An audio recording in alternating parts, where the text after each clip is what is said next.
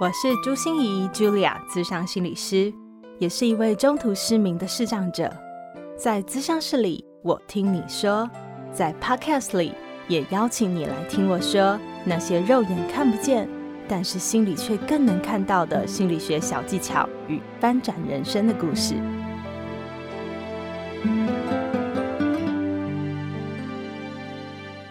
Hello，亲爱的朋友，你们好啊！我是朱欣怡，Julia，咨商心理师，欢迎收听朱欣怡说心里话。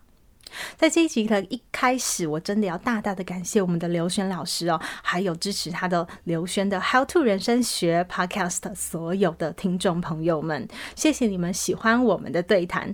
因为我发现，当我们的对谈在 Podcast 上面播出的时候呢，哦，点阅率突然变得很高哦，我的 Podcast 突然被好多人注意到了。那我真的很高兴，就是希望这么优质的节目能被更多人关注到，然后能提。供大家更多心理的解放哦。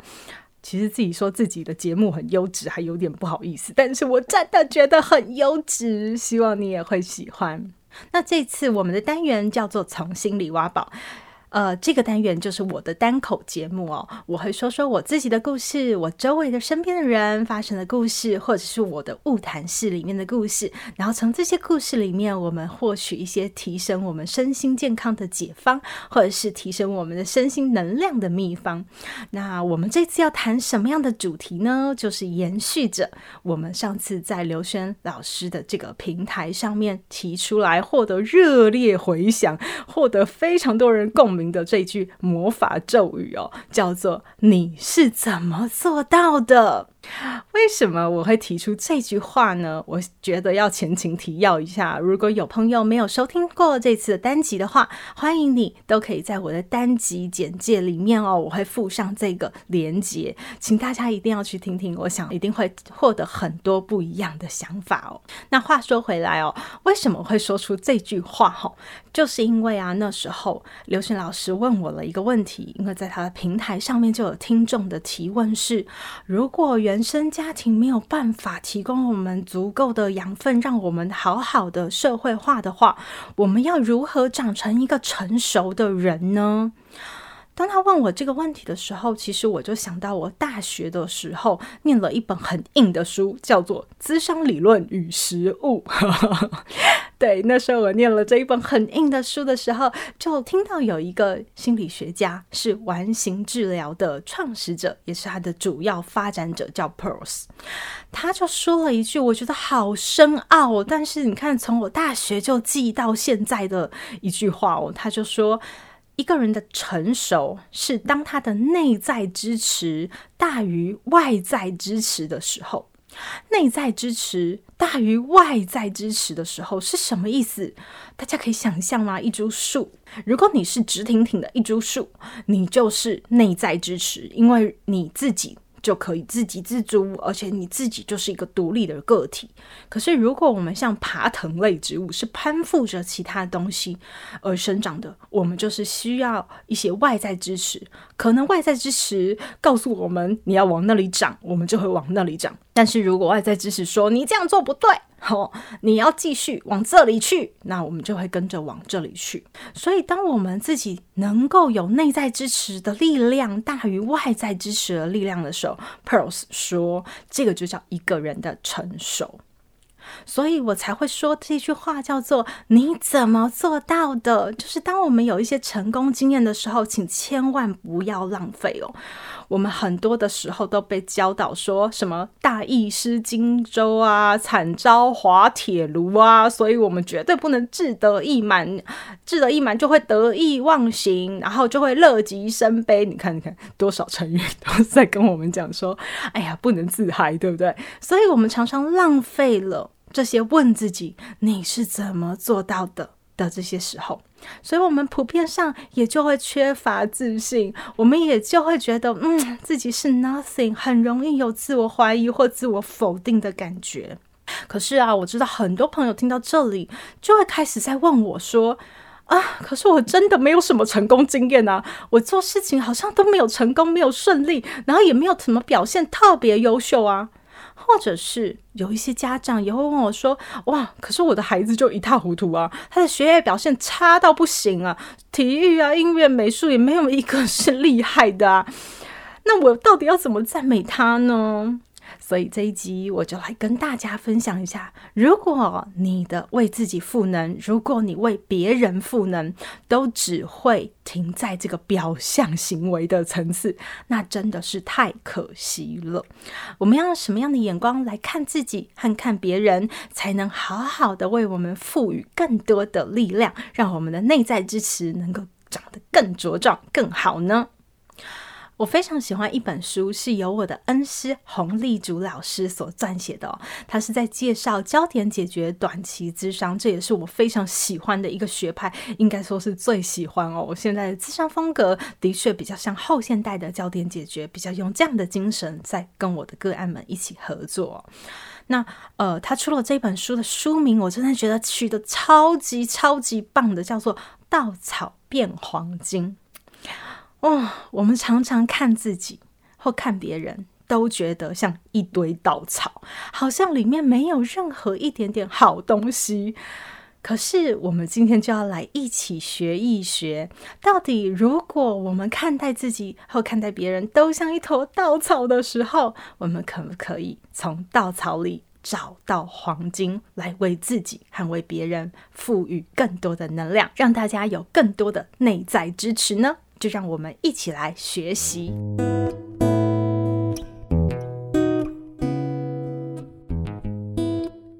好啊，接下来我们就来一起试试看，能不能培养自己稻草里找黄金的眼光了。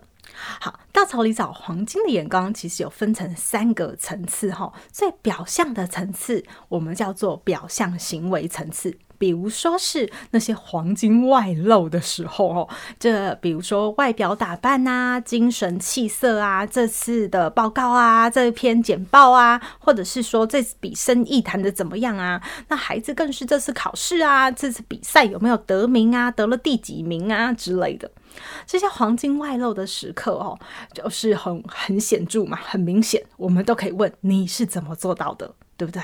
可是如果你想想看哦，一个业务员只有当他成交的时候，才会给自己打气，说你是怎么做到的；或者是一个孩子，只有当他考到一百分的时候，才会被赞美说，哇，你是怎么做到的？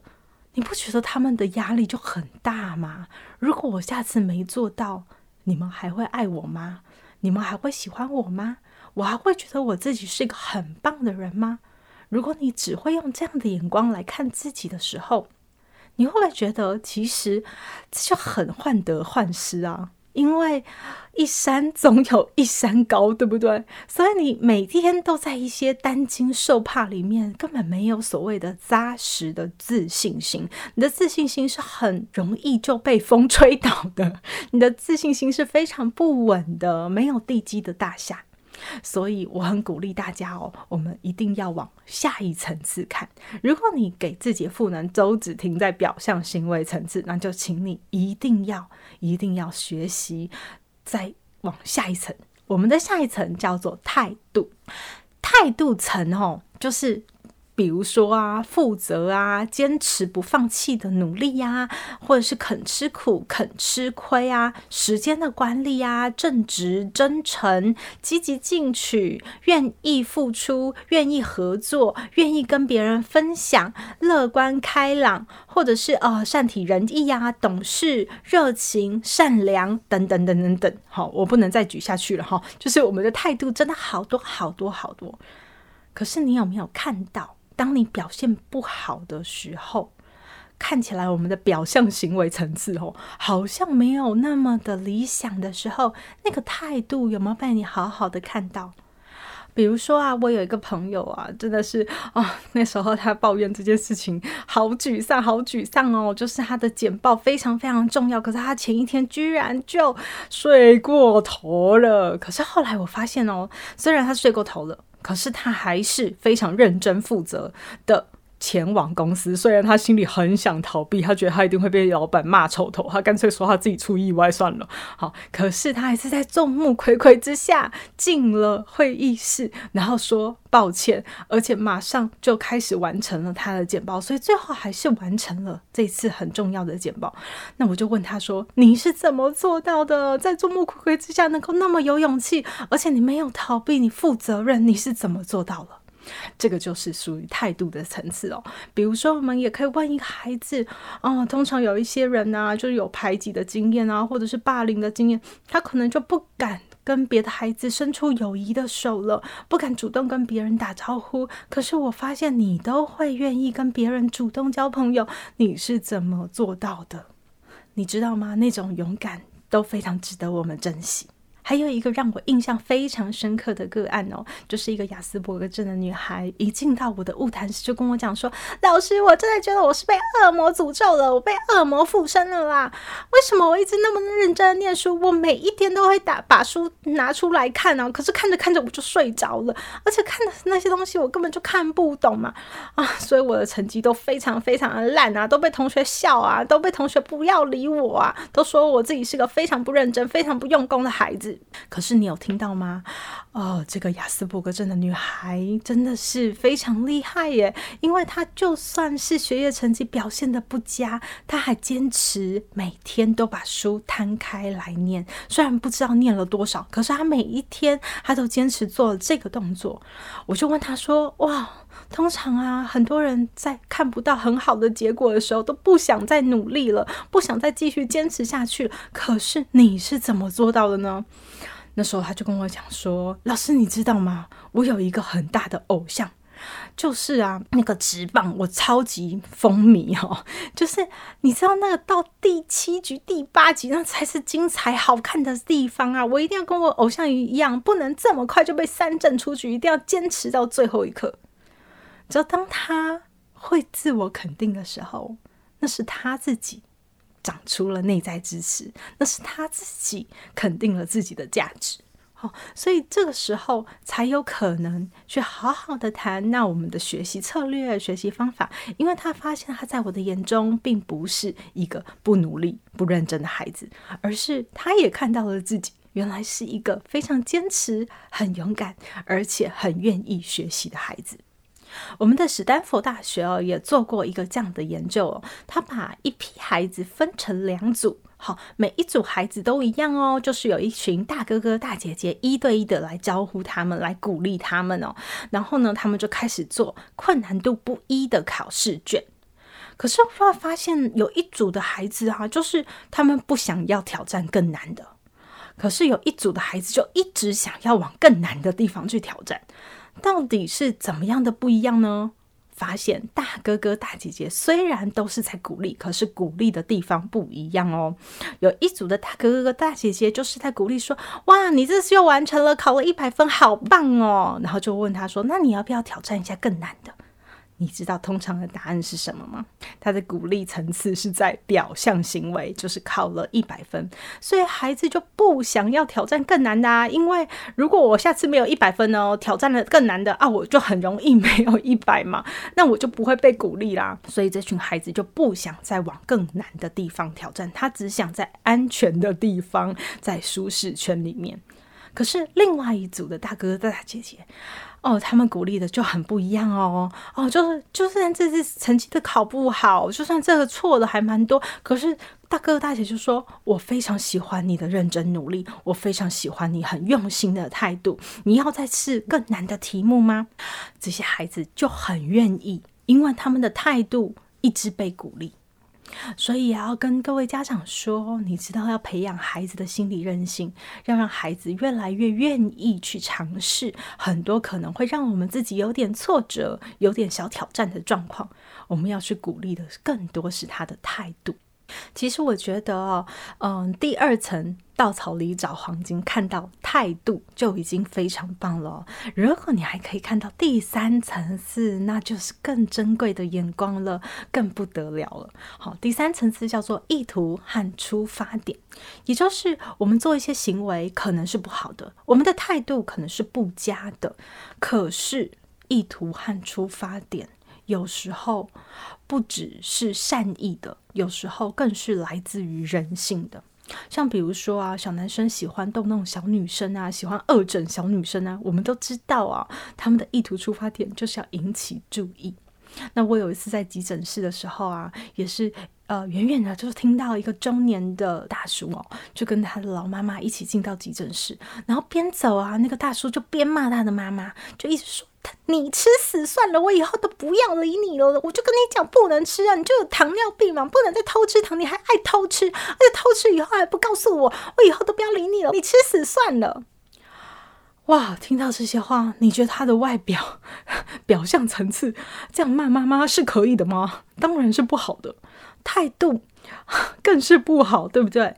可是我们想一想，他的意图出发点是什么？我自己也有一次意图和出发点被真正的看到那种很深的触动的感觉哦，就是我担任了十年的黑暗对话社会企业培训师。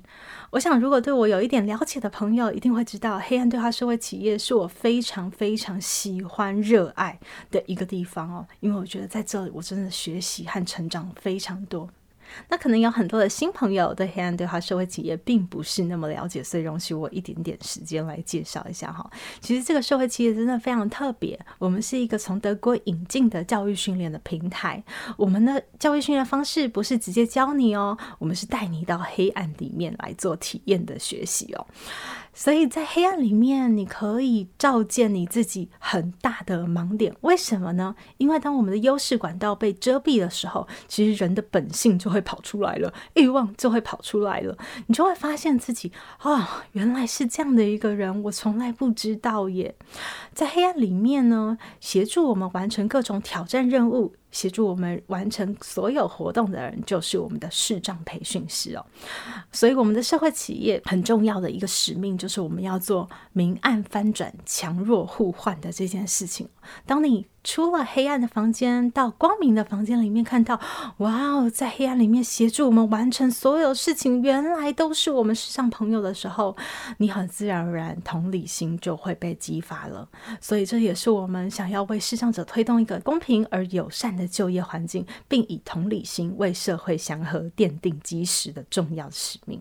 那在这个黑暗对话社会企业里面呢，我担任了十年的培训师。但是刚开始我当那个菜鸟的时候，第一场我就做了一个很大很大的错误，就是我打碎了一个非常名贵的瓶子。我在协助客户的同时呢，也做了一些不当的反应，你知道吗？当检讨会的时候，我被骂得臭头，尤其我们的主培训师就一直骂我，一直骂我，一直骂我，就朱心怡，你是第一次当培训。训师，你就敢犯那么大的错误？你是找死啊！你知道吗？那个花瓶到底要多少钱？你知道你赔得起吗？然后你知道那些客户都是花了多少钱来我们工作坊的？然后你这样的服务，你这样根本就毁坏我们视障者所有专业的形象了。你知道你做的有多糟吗？我当下真的在黑暗的房间里面开检讨会，我觉得。眼泪就滑下来，虽然我不想让他们知道我在流眼泪哦，我很好强，所以我只是一直不停的在嗯，是，嗯，我知道，嗯。这样而已，可是我的眼泪就不停不停的流，我心里就暗暗决定，我下次再也不要来黑暗对话社会企业了。这是什么一个地方？因为你知道我的听力只有一只耳朵，我的左边有听力，但是我右边是完全没有听力的。然后我的右半边的手和脚都是非常不灵活的，所以在黑暗的房间里面，其实要带领这些挑战任务，对我来说也是挑战呢、我觉得他们都不能懂，都不能感觉吗？然后我就觉得很难过，嗯，再也不要来了，没错。可是，就当我检讨会结束，终于结束，我要出黑暗的房间的时候，我们的主培训师他就抱了我一下，然后他跟我说：“心仪，我知道你有很多很多的不方便，可是。”我看到你一直很努力的尝试，很努力的学习，很努力的愿意自我挑战。只要你不放弃自己，我一定会再给你机会。加油！当他讲完这句话的时候，我本来只是在暗自引气，我那时候真的泪崩，就是我真的没有办法克制我自己。我觉得我深深的被懂、被了解。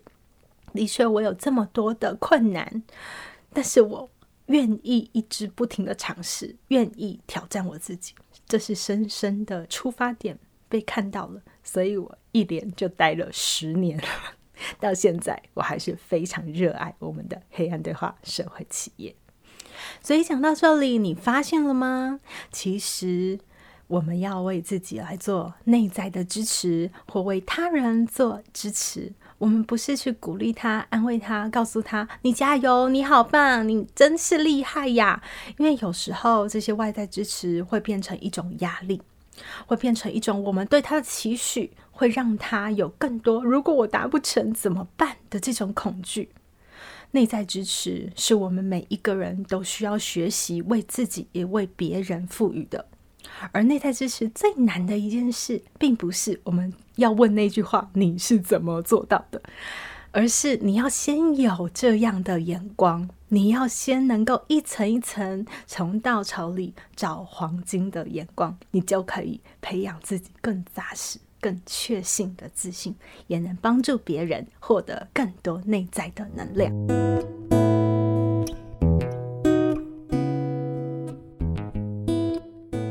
节目的最后，我想问你，在这个专注力如此稀缺、频道如此众多、知识量爆棚的时代里面，你还愿意继续给自己充电，为自己的自我成长付出那么多心力，投资那么多宝贵的时间？你是怎么做到的呢？